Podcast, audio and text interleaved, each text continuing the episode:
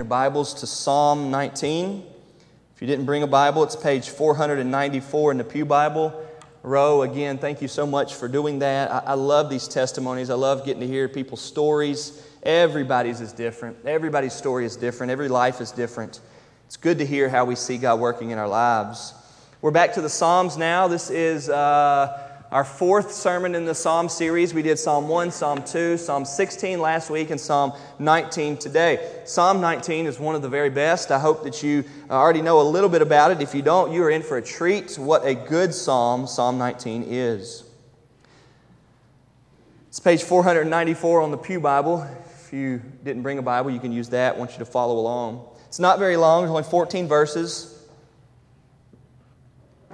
Psalm 19 is perhaps best known for how it says, The heavens declare the glory of God. You've probably heard that before. That's verse 1. The heavens declare the glory of God. And with the heavens declaring the glory of God, we mean that the sky, the stars, the, the, the, the heavens, the sun, the moon, creation are telling us something about God. They are declaring something. We're going to learn about that today in Psalm 19. And just the other day, we were going down to the waterfront just to hang out. We took the kids and we were flying kites and running around and kicking a soccer ball and just playing down, down on the waterfront. But it was one of those days where the, the dark clouds came over and there was sun on this side and dark clouds on this side. And if you look this way, you thought it was like the most beautiful evening ever. And if you look this way, it looked like a big storm coming up. It was one of those days. And if you stood over here, you got a little bit of raindrops on you. If you stood over here, it felt great with no rain. It was one of those days. And as we were there taking pictures and running around just playing with the kids, I looked over. I, Val was taking a picture of the kids, and I was taking pictures of Val.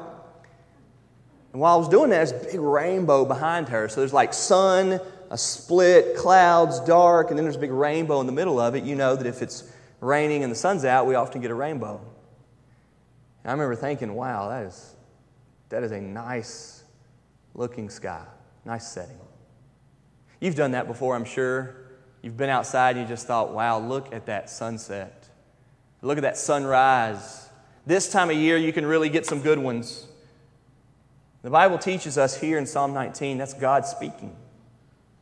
It's God speaking. He's not speaking audibly, we're not really hearing anything. Seeing things. It's a visual message, not necessarily a, a vocal message. And Psalm 19 take, talks about that. And for as awesome as it is that Psalm 19 tells us that and goes into some explanation on that, some detail about that, God speaking to us through the sky, through His creation, I want you to know that the rest of the psalm goes on to say it's not enough. It's not enough a knowledge of God or a, a belief in God because He has awesome paintings in the sky is not what it is to know God in a real and personal way. It's one of those situations where you know about God, but you don't know God. Psalm 19 is fantastic. Read with me, if you will, beginning of verse 1. The heavens declare the glory of God. The sky above proclaims his handiwork. Day to day pours out speech, and night to night reveals knowledge. There is no speech, nor are there words whose voice is not heard. Their voice goes out through all the earth, and their words to the end of the world. In them he has set a tent for the sun, which comes out like a bridegroom leaving his chamber. Like a strong man runs its course with joy, its rising is from the end of the heavens, and its circuit to the end of them. There is nothing hidden from its heat. The law of the Lord is perfect, reviving the soul. The testimony of the Lord is sure, making wise the simple. The precepts of the Lord are right, rejoicing the heart. The commandment of the Lord is pure, enlightening the eyes. The fear of the Lord is clean, enduring forever. The rules of the Lord are true and righteous altogether. More to be desired are they than gold, even much fine gold. Sweeter also than honey and drippings of the honeycomb. Moreover, by them is your servant warned. In keeping them, there is great reward. Who can discern his errors? Declare me innocent from hidden faults. Keep back your servant also from presumptuous sins. Let them not have dominion over me. Then I shall be blameless and innocent of great transgression. Let the words of my mouth and the meditation of my heart, O Lord, my rock and my redeemer. Psalm 19 is a good one, like I've said. I want to give you three breakdowns of this passage today. The first is general revelation. I hope revelation is not a big word. I've, you've heard me talk about big words before. I'm not really good with them. I'll mess myself up if I try to use them. By revelation, we just mean a revealing. God has revealed something, okay? So, general revelation. The second part is special revelation. Again, he's just revealing something, but it's something he's revealed in a special way. And then last is our response to revelation. Everybody understand when I say revelation, I just mean that God's revealed something? Okay general revelation, special revelation, then response to revelation. This passage begins with God's general revelation. He says that God has revealed himself. The heavens are declaring the glory of God. The sky above proclaims his handiwork. The sky is saying, Look, God did this. God did this, and God did this. Just the other night, we had, just a couple days ago, we had full moons, and one night it was like red. Some of y'all saw that red full moon the other night, about a week ago. It was awesome. One of my favorite things to do when we get out of the car at night is I'll ask Carolina, ¿Dónde está la luna? which is, where's the moon in Spanish? And she'll say, I don't know. And I'll say, well, how about right there? And she'll say, oh, there it is. And I'll remind her that, you know whose moon that is? She'll say, yeah, it's Jesus' moon. The moon is there God has put it there. Just like He's put the stars there, which the Bible tells us in Isaiah that God has named every one of the stars. They answer to Him, He calls them by name. Not a single star is missing, Isaiah says. Because God has put everything in creation in place to say, Can you believe who made to look at a star and be an astrologer is crazy. To look at the stars and love the one who made the stars is awesome. And that's what the Bible is saying happens. The heavens declare that God is glorious. The sky is saying God made this. Verse 2 says that day to day pours out speech. Pours out speech. Yes? The sun is there every day. The sunset is there every day. We have clouds, we have big clouds. Sometimes we're impressed. You ever said to yourself, there's not a cloud in the sky? You've heard that phrase before, right? It's just one of those awesome days where the sky's North Carolina Tar Heel blue. That's the way God made it. And some days there's clouds everywhere and it's just a mess, right? But it's awesome too. You ever seen it where you said, man, the clouds are kind of low today? You ever seen it where you look at the clouds, you say, hey, that looks like a bunny. See, the sky's different every day because every day God is pouring out His speech. You ever had anybody in your life that just won't stop talking to you about something? You ever had anybody talk your ear off? I wish I could tell you how much I knew about Disney and Sprout Channel right now and all these shows with Carolina. It's never stopping. We're going on a trip in our favorite rocket ship, going through the sky little Einsteins. I could sing them all for you, though. Because that's what she watches every single morning. It's like, I can't get enough. And until I've turned it on, it's Daddy, can I watch it on? Daddy, Daddy, Daddy, it's nonstop. She pours out her speech to me about those shows. The sky is doing that to us every single day about God. If you're a Christian, you know that. If you're not a Christian, perhaps you've never known that. It even says that night does it, it reveals knowledge to us. Every single day of our lives, the sky has been there, the day has been there, the night has been there. Verse 3 there is no speech, nor are there words whose voice is not heard. In other words, everybody has seen this. Everybody has. That's why I'm saying it's not necessarily an audible thing. It's just there for us to see. But with metaphor, they're telling us that it's God speaking, nature speaking to us. But nobody's missed it. You know, some people say, I, I didn't hear. I didn't hear you say that. Nobody has missed what the heavens are declaring. If you're here today and you've never committed yourself to Christ, you're not a believer yet. It's not because you've never heard anything about God.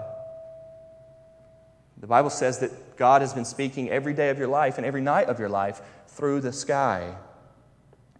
Verse 4 Their voice goes out through all the earth, and their words to the end of the world. This is true, right? If you've ever seen a sunset in Louisville, Kentucky, man, we've got some really pretty ones. This is getting towards the Midwest. We've got some nice sunsets here. But I would imagine if you went to Africa, they'd say they got some nice sunsets too. If you could go to New Zealand, can you imagine there? I bet they say they've got some nice ones.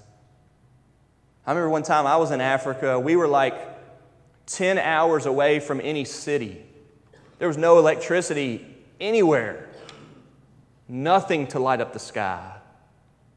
And at night, you could look up and you could see millions of stars. See, a lot of times when you're in a city where there's lights and electricity everywhere, you can just see a few stars, right? Sometimes you can go to a place and see millions of stars. There's nowhere where this voice has not been heard. Everybody in the world is hearing the heavens declare the glory of God. Then he says, In them he has set a tent for the sun. So now he's going to get specific about this creation the sun. And there's a tent for the sun. In other words, there's a place where the sun goes and hides for the night, where it goes to bed, it goes to sleep, it disappears. Which comes out like a bridegroom leaving his chamber, and like a strong man runs its course with joy. All the, the analogies that he's using. The sun wakes up each day, it goes like a strong man, it does what it needs to do, and then it's gone again into its tent, put away. God does that every single day. Its rising, verse 6, is from the end of the heavens and its circuit to the end of them. There is nothing hidden from its heat. Nothing. We know that the sun is just a big ball of fire. And we have been taught by science that it's the perfect spot. If it got any closer, like even a foot, we'd burn up. If it got any further, like even a foot, we'd freeze. It's exactly where it needs to be. And nothing is hidden from that. It's just right. That's the way God's made it. And the more and more we understand about all that, the more and more we think, wow, whoever made that is super. Man, he's great. There's so much wisdom and intelligence behind all of this. When you think about the sun being a strong man rising and running its course and, and then going away, we think if the sun is as strong as it is, imagine the one who made it, the one who tells it to come up and tells it to go down. This is general revelation. Everybody in the world can see the sky and know that there's a God that made it. Everybody can see that the heavens declare the glory of God and the sky above proclaim, proclaims his handiwork. It's a general revelation. God has revealed himself generally to everybody in the world. That's why atheism is something small and rather something new. You go anywhere in the world, whether they've ever had a Bible or not, whether they've ever had religious people or not, they become religious. Everywhere in the world. Atheism is such a small movement. Such a small movement. People are religious because the sky is telling them something bigger than them is out there. But it's just general, it's not enough. In our sinfulness, we reject it, we don't get it. We know that there's a God, but we don't know that we need Him to forgive us of our sins. Or we may do know that, but we don't want Him to forgive us of our sins. We want to be right in however we are. You ever thought about it that way? That we know there's a God, but we don't dare want Him to tell us all the ways we're wrong. We want that God that we know that there is just make sure that we're right. That makes us a little bit bigger than God. Paul in Romans 1 picks up on this general revelation. I want to ask you to turn to Romans 1. If you're, not, if you're not familiar with this passage, this is a good one for you to know. In Romans 1, general revelation. I'm, I'm telling you that everybody who has ever seen creation, seen the sky, knows that God is there, that God has made that. The heavens are declaring that. They may, they may choose to not think that or believe that. Romans chapter 1, I'm going to begin reading at verse 18.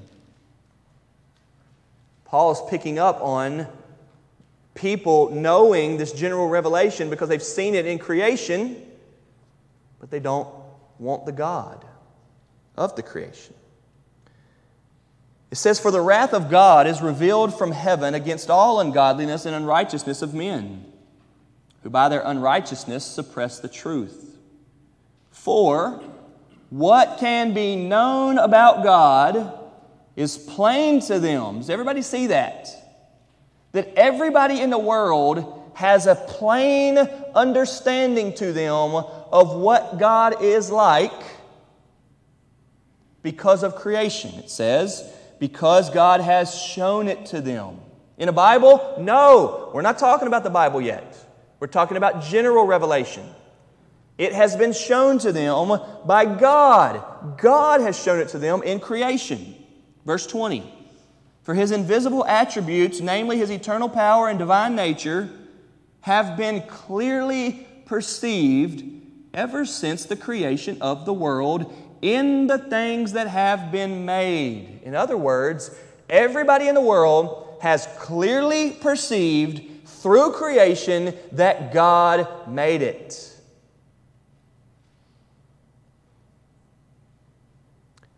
Goes on to say, so they are without excuse. To know that you have a maker and to not worship your maker is sin and is wrong. Let me say that again. To know that you have been made by God and not worship that God that made you is sin and it is wrong. To elevate yourself above your Maker is bad, is scary. Verse 21 Here's what they do with the general revelation. For although they knew God, they did not honor him as God or give thanks to him. But they became futile in their thinking, and their foolish hearts were darkened. Claiming to be wise, they became fools and exchanged the glory of the immortal God for images resembling mortal man and birds and animals and creeping things. Therefore, God gave them up in the lust of their hearts to impurity, to the dishonoring of their bodies among themselves. Listen to this, verse 25. Because they exchanged the truth about God for a lie and worshiped and served the creature rather than the Creator who is blessed forever. Amen. Anybody who wants to live with more allegiance and devotion toward creation instead of the Creator is wrong. Very wrong. And in a troubling position. Anybody who understands the general revelation that the heavens declare the glory of God, that life's about God, that God made you, and rejects God is wrong. They have exchanged the truth about God for a lie, worshiping and serving rather the creature rather than the Creator. Verse 26, he keeps going. For this reason, God gave them up to dishonorable passions. I'm going to stop there for a second. Folks, there are passions that you have that are not honoring to God. It is not a mark of a Christian or a child of God to say, well, this is how I feel, so it must be okay. Wrong. I was doing a home install this week on Friday. And a lady asked me to hang up a sign in her little daughter's room that said, Always follow your heart. And I imagine that maybe you have that hanging in your house too. But I had a college student here working with me, Cedric. Cedric said, That is some horrible advice. I reminded Je- Cedric that Jeremiah 17 9 says that the heart is more deceitful than anything else. I dare to say that everybody in this room has been tricked by their heart and their passions before. If you're not able to admit it, please hear from me. I am wrong sometimes about what I need and what I want. Whether it be something as shallow as shoes, thinking I have to have them, or whether it be big things of me thinking I know I'm right and I'm not changing. Y'all, our heart cannot be trusted. If you're filled with the Holy Spirit and you walk with the Lord according to truth, you can trust the Holy Spirit's leading. And you might equate that to your heart sometimes. But our heart, in and of itself, cannot be trusted. We all, at times, have passions that are dishonoring to God. And when that happens, we ought to say, No, no, no. In premarital counseling, which we have here for anybody that wants to get married, I always ask this question if to the, to the man or to the girl, to the woman, if some other lady walks by, flaunting it, showing off, trying to catch your eye, doing this or doing that, wants to be with you, is trying to get you to be with her, if it looks appealing, if she seems appealing, if she's sweeter than you, nicer to you, better to you, anything, but you have a wife, how should you respond? And the answer every time is no, no, no. You ought to fall on your face and say, God, get rid of that passion. Get rid of that desire. Get rid of that lust, that feeling. No. That illustration is easy to understand. Please hear the word of God today that there are dishonorable passions. Do not say, well, if I have the passion, it must be okay. Do not say, well, that if, if, I, if I feel this way, that it must be right. Do not say, well, I'm just going to follow my heart. You can follow your heart, but examine your heart to see if your heart's right. Weigh your heart by God and His truth. Let's go back to the word, verse 26. For this reason, God gave them up to dishonorable passions. Here in this passage, it tells us what those dishonorable passions are. For their women exchanged natural relations for those that are contrary to nature. Y'all, the Word of God teaches that there is a natural way for women to be. Verse 27 And the men likewise gave up natural relations with women and were consumed with passion for one another. Y'all, the Bible tells us that there's a natural way for men to be. Men, keep going, committing shameless acts with men. The Word of God calls it wrong and dishonorable for men to commit shameless acts with men. Not me, God. And if I'm faithful to Him, I will as well. And receiving in themselves the due penalty for their error. If you follow your dishonorable passions, you are in error, according to the Word of God. The reason why they are following this is because they have rejected what God has revealed in creation about Himself. The general revelation is there. They know that there is a God, and they have rejected that. Verse 28, keep reading. What does Paul say about this error? Verse 28 Since they did not see fit to acknowledge God, God gave them up to a debased mind to do what ought not to be done. They were filled with all manner of unrighteousness, evil, covetousness, malice. They're full of envy, murder, strife, deceit, maliciousness.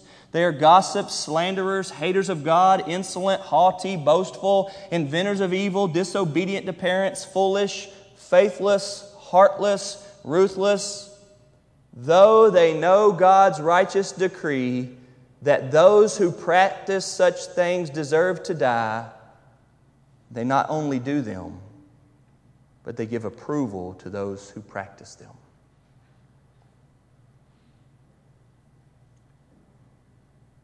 Folks, if we know anything about God and we reject it, we are in error. We are wrong, and it is not honoring to God. There is one reason, turn back to Psalm 19 now. There is one reason why you are living, and it is above every other reason, is that you, and that is that you would honor God with your life, that you would glorify God. Failing to honor and, dis, and, and to glorify God, failing to do that, and to dishonor Him is error, and it's dangerous, and it's wrong. Psalm 19 introduces this to us with general revelation. The first six verses of Psalm 19 are the Bible telling us that God has revealed himself generally to everyone, that he is there, that he is God, that he's creator, that he has made all of this. The sky is pouring out speech day to day, night to night about him. But that's the general revelation. It tells us that there is a God. It tells us that there is a God. As Romans 1 says, it is plain to them, clearly perceived by them, by people. Verse 7, the psalm changes drastically towards special revelation. The law of the Lord is perfect. Notice now that he's talking about the Word of God, the law of God. It is perfect. It is from God. It is spoken out of God's mouth. God cannot sin. God has not sinned. God cannot do sin. He never has sinned. He is perfect. He is holy in every way. And whatever He speaks is perfect. His word is perfect, reviving the soul. The testimony of the Lord is sure. What He's going to do here is he's going to do twice in each verse, just use different ways, synonyms of saying the Word of God. The law of the Lord here, the testimony of the Lord is sure. It is sure, it is certain, it is right, it is good, it can be counted on, it can be trusted, it can be built our lives upon. It can be heard here today and be challenging to something you've never heard or thought about before, something you have questioned or doubted, and it is sure enough to help you sort through it. It is like that. It makes wise the simple. Wisdom is found in God's truth. Verse 8 the precepts of the Lord are right, rejoicing the heart. The commandment of the Lord is pure, enlightening the eyes. I now see what life's about. I now understand that life's about God. I used to think for so much that dishonorable passions must be okay. This is the way I feel. This is what I want. This is what I desire. It must be okay. Why would God make me this way and if I, if I feel this way and it not be right? I used to not think rightly about this. But the Word of God enlightens the eyes. The commandment of the Lord is pure. The fear of the Lord is clean, enduring forever. The rules of the Lord are true and righteous all together. One, two, three, four, five, six different ways in three verses. He now turns to special revelation and says that God has revealed himself in a way that is more helpful, more thorough, more clear, more accurate than just the general revelation. It is more complete. It is the special revelation. And the special revelation is the law of the Lord, the testimony of the Lord, the precepts of the Lord, the commandment of the Lord, the fear of the Lord, the rules of the Lord. It is the Word of God. God has spoken in a deeper, more fuller, more intimate way than through the sky. He has spoken through the Word. We can know what He is like. And if you have any desire for your soul to be revived, or for you to have wisdom, or for your heart to rejoice, or for you to be pure, or for your eyes to be enlightened, or for you to endure forever and not perish, and to be righteous altogether, then would you hear today that you must believe the Word of God? That the Word of God is given to us so that we would be good and that we would be safe and that we would be right. Not good in our own doing that we think that we're now the good against the bad, but good in the sense that the good God loves us and has made us his own. This is the special revelation. And once we come to realize that God has spoken to us, it says this God's special revelation is more to be desired than gold, even much fine gold. Really? For you to have a storehouse full of gold worth billions and not have the Word of God would be tragic. Nothing is more important for you and your marriage and your children than for you to believe the Word of God. Nothing. Nothing. We should want it more than we want wealth.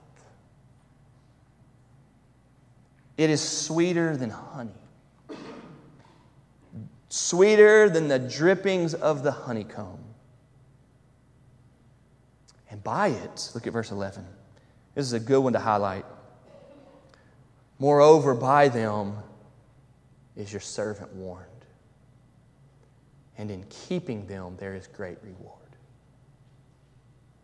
People that know God know that His Word warns them from error and rewards them from being close to Him.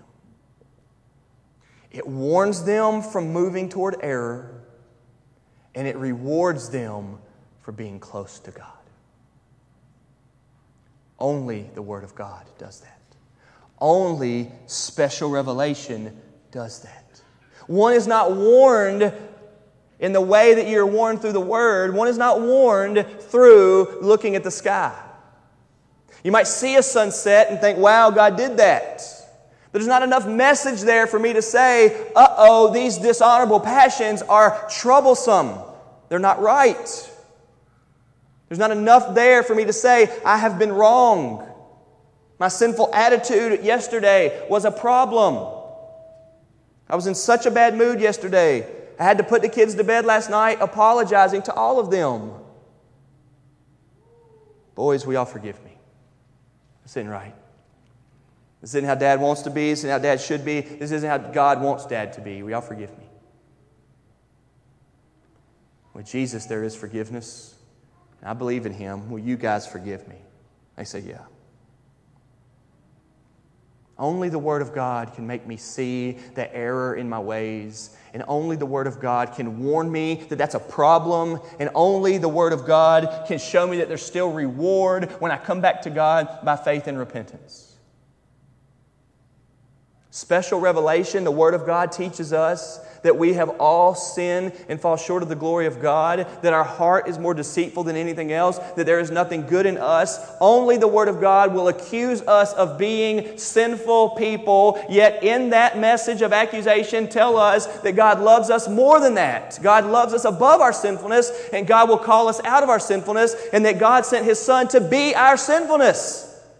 That God sent Jesus to die for us, to take the punishment that we deserve, to become our errors, to become our dishonorable passions. Jesus died on the cross for my lust. Jesus died on the cross for my arrogance. Jesus died on the cross for my hatred and my anger. He died for it. And the Word of God tells us that God demonstrates His love toward me and you for Christ dying for my sins. Why would I try to make light of sin? Or why would I try to say this sin's not that big of a deal? There is good news beyond that. There's a better message out there that I'm okay in my sins. How many times do we have to see somebody arguing to be okay in their sins only to see them miserable later in life? You know it's true. You know it's true. Just this week, when I was with Cedric, Cedric finds out that a good buddy of his committed suicide on Friday.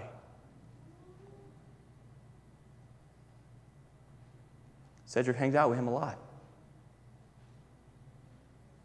We start looking it up and finding out. He calls Sydney immediately. They were shook up on Friday. Their good buddy committed suicide. We start looking it up, we start seeing it. We start asking ourselves, like, man, why didn't anybody know? Why didn't anybody tell him? Is somebody help? We got to learn to admit that helping somebody stay in a life that doesn't know God doesn't help them. Doesn't. Now, I didn't know that young man well, so I don't know whether he knew God or not. But we've got to be people who realize that the Bible tells us that we are in error and in sin against God so that we can know something greater God's great love.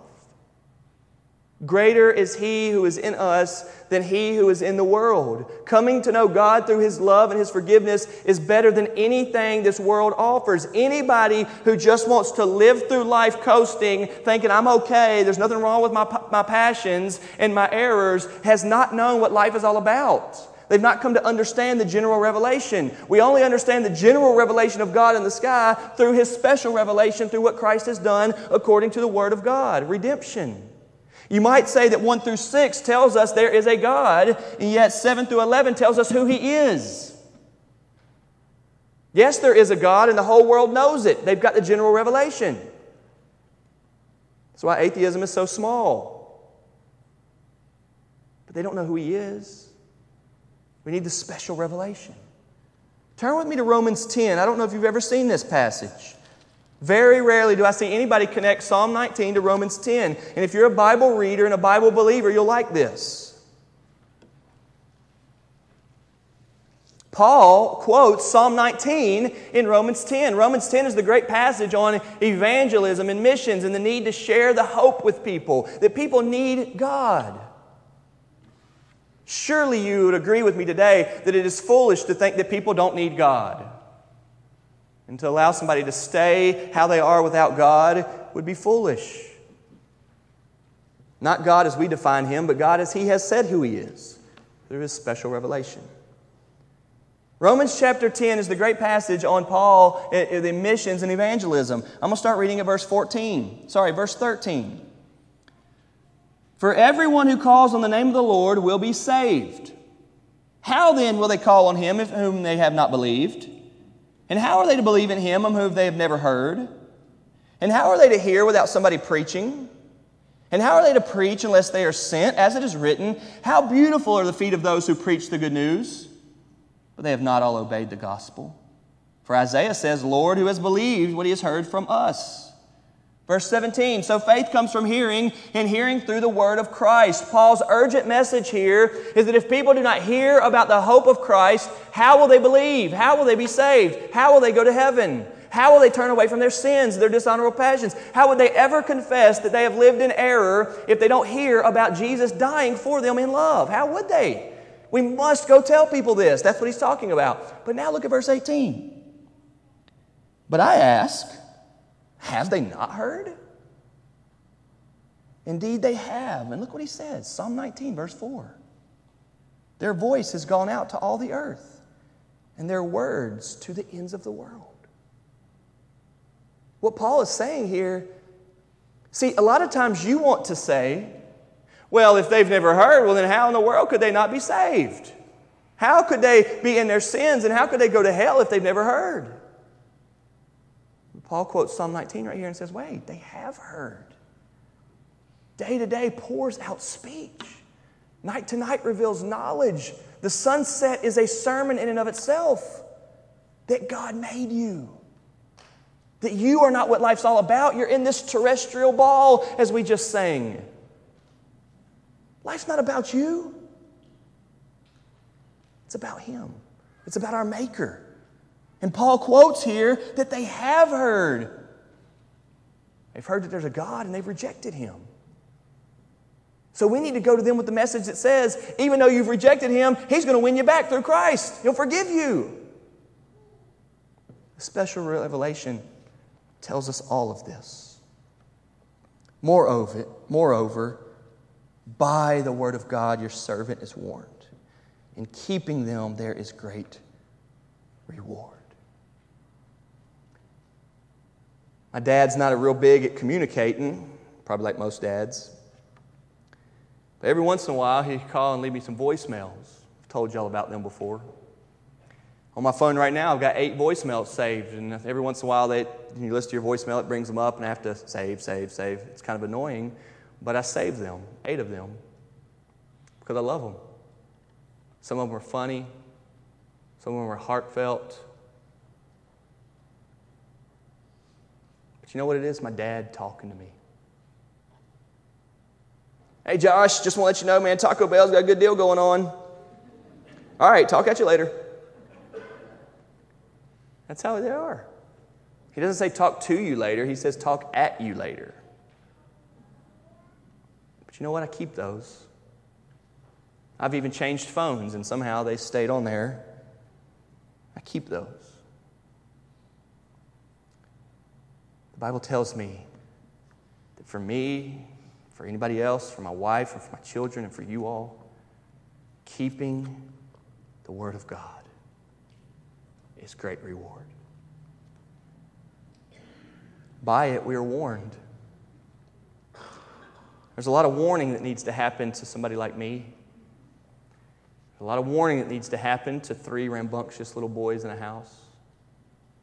But I'm thankful I know where the warnings are in God's revelation. We need to keep it. The last part of this psalm is three verses. We've got the general revelation and we've got the special revelation, and then it ends with the response. I want to ask you wholeheartedly do you believe it? Do you believe the Word of God to be the revealed truth from God in which we are to understand God and His creation? Verse 12 says, Who can discern His errors? What a thought. He asks here, How am I supposed to know which errors are mine? We can't. General revelation doesn't tell us enough. That's why we have people all over the place living in error, saying they're right, convinced that they're right, arguing they're right, fighting that they're right. Who can really tell their errors? We can't. We need God to tell us where we're wrong. It is arrogance to go to God and say, God, don't tell me where I'm wrong. And it is a mark of faith to go to God and say, God, show me where I'm wrong. Declare to me my errors. What a difference. Declare me innocent from hidden faults. The psalmist confesses, you know what? There are probably things in my life that I don't even see that bother you all. Have you ever thought about your life that much? Or are you often so trying to defend yourself and prove yourself to be right and worthy that you never get there? Have you ever thought about how I might be offending you all and I don't even realize it? Psalmist knows that he's probably that way. Declare me innocent, God, even from my hidden faults. He goes on, keep back your servant from presumptuous sins things that he just assumes or takes for granted, things that he hasn't even thought about. Folks, can we admit today, especially in the world of politics, that we do a whole lot of sinning and we think that we're right in arguing for it? There's a lot of people checking out your f- social media that are so hurt by it, and you didn't even realize it. There's a lot of people who've never walked in your shoes and so they don't understand it, and so they're hurt by it. There's a lot of people you've never walked in their shoes, and so they're hurt by it. When you talk to somebody on the phone who's from India that has flawless English, they just have an accent, and you say to them, uh, Could you get me somebody on here that, can, that I can understand?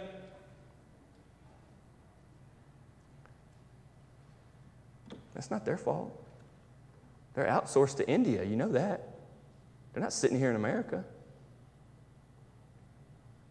Now, sometimes we've got sins in our lives that we haven't even thought about. And sometimes we're so quick to just think, that ain't me, that ain't my fault. Psalmist here is so concerned about the Creator getting worship through his life. God, are there hidden sins in me? Please show them to me. God, would you keep back my presumptuous sins? We're often trying to assert ourselves as well. I know I'm upstanding and doing the right thing. The psalmist here is, no, not, not King David. He says, Let them not have dominion over me. Let this not be what I'm known for. Let me not be a uppity, arrogant churchgoer. Please don't let that be my reputation. That's not the reputation of God's people. There's a lady that works here at Circle K right here. She doesn't have a car. She's been working there as long as I've worked here. I'm sure you know her. I know some of you do. I've invited her to church many times. I've given her a ride home, all kinds of stuff.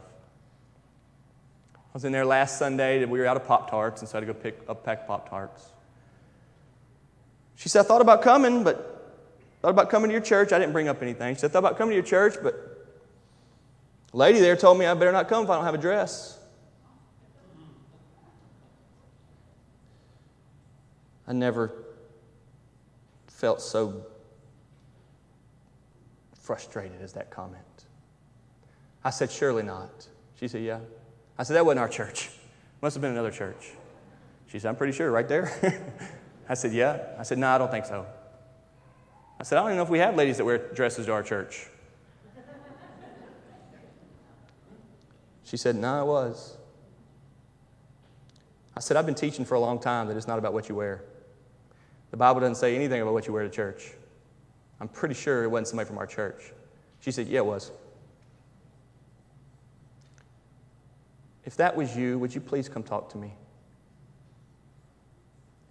If you think the message of this great God, who is challenging us to discern our errors, is trying to get that lady that walks to work day after day, year after year, to wear a dress to church, you misunderstand the holy Word of God.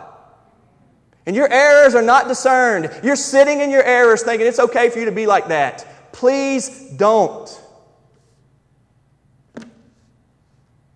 Soccer team was here this week on Wednesday and they asked me if they could have some church shirts. I said, absolutely.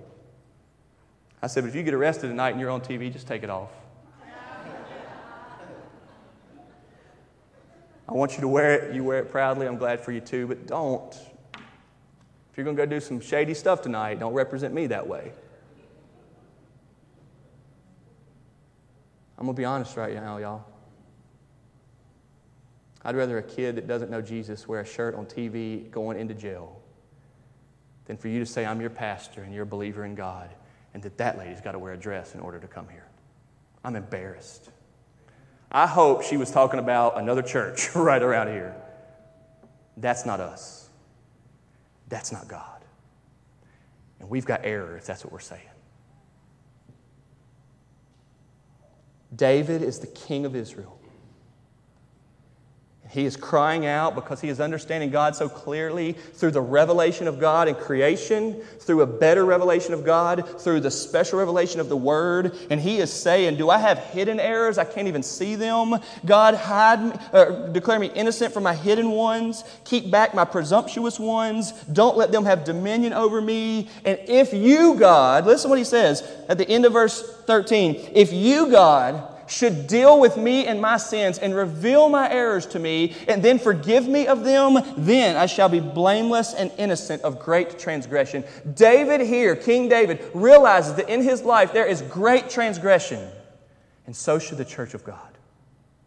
We have great transgressions in our life against God, ways that we are wrong, errors, dishonorable passions, things that are not pleasing to God, sin. But with God, there is grace and mercy and love and He will forgive us of our sins if we come to Him in repentance, saying, God, save me from my sins. This is what David is doing. It ends with verse 14. The true heart of a child of God that has understood God as his creator, that has understood the Word of God as the message that God has given to his people to warn them and to keep them. Here's the heart. Let the words of my mouth and the meditation of my heart be acceptable in your sight, O Lord, my rock and my redeemer. Oh, that we would be people, no matter where we are, checking out at Circle K or sitting in here at worship or on the phone with a phone call, that it would be our great desire that God would be honored. Not only with the words of our mouth, but also with the meditation that's inside of our heart. The way I'm feeling about this situation, the way I'm desiring this situation, that it would be acceptable to God. Because God, you are my Lord. God, you are my rock. And God, you are my Redeemer. Apart from Jesus Christ dying on the cross, there is no redemption of sins. Let's pray together. Oh, Father, we pray today that your word would be a powerful sword to us, dealing with our hearts and dealing with our errors and giving us understanding. Oh God, help us to respond now. In Jesus' name we pray. Amen. I pray that today you would respond to the revealing of God, not only what you know about Him as your Maker, but also in everything that He has said to you in the Word, that we would be a humble people before Him. I also pray that if you're here today and you've never decided to follow Christ, that you would do that. That you would make a commitment today publicly that you want to be a Christian. You want everybody in the room that's here, even first time guests, you want them to see that you want to follow Jesus. You want your prayer to be verse 14. I'll help you do that. As we sing, let's respond.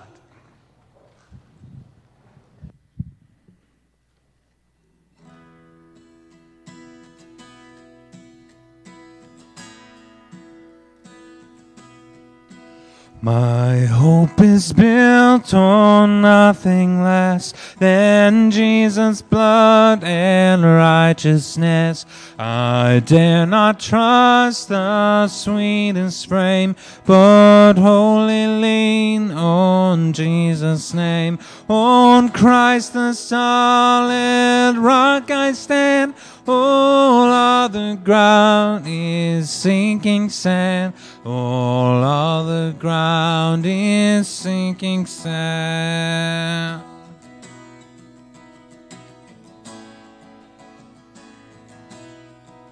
When darkness veils his lovely face, I rest on his unchanging grace. In every high and stormy gale, my anchor holds within the veil.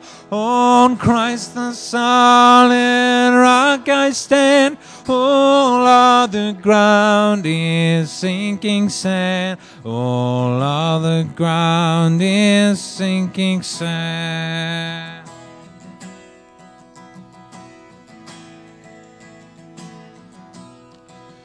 His oath is covenant, let his blood support me in the whelming flood. When all around my soul gives way, he then is on my open stay.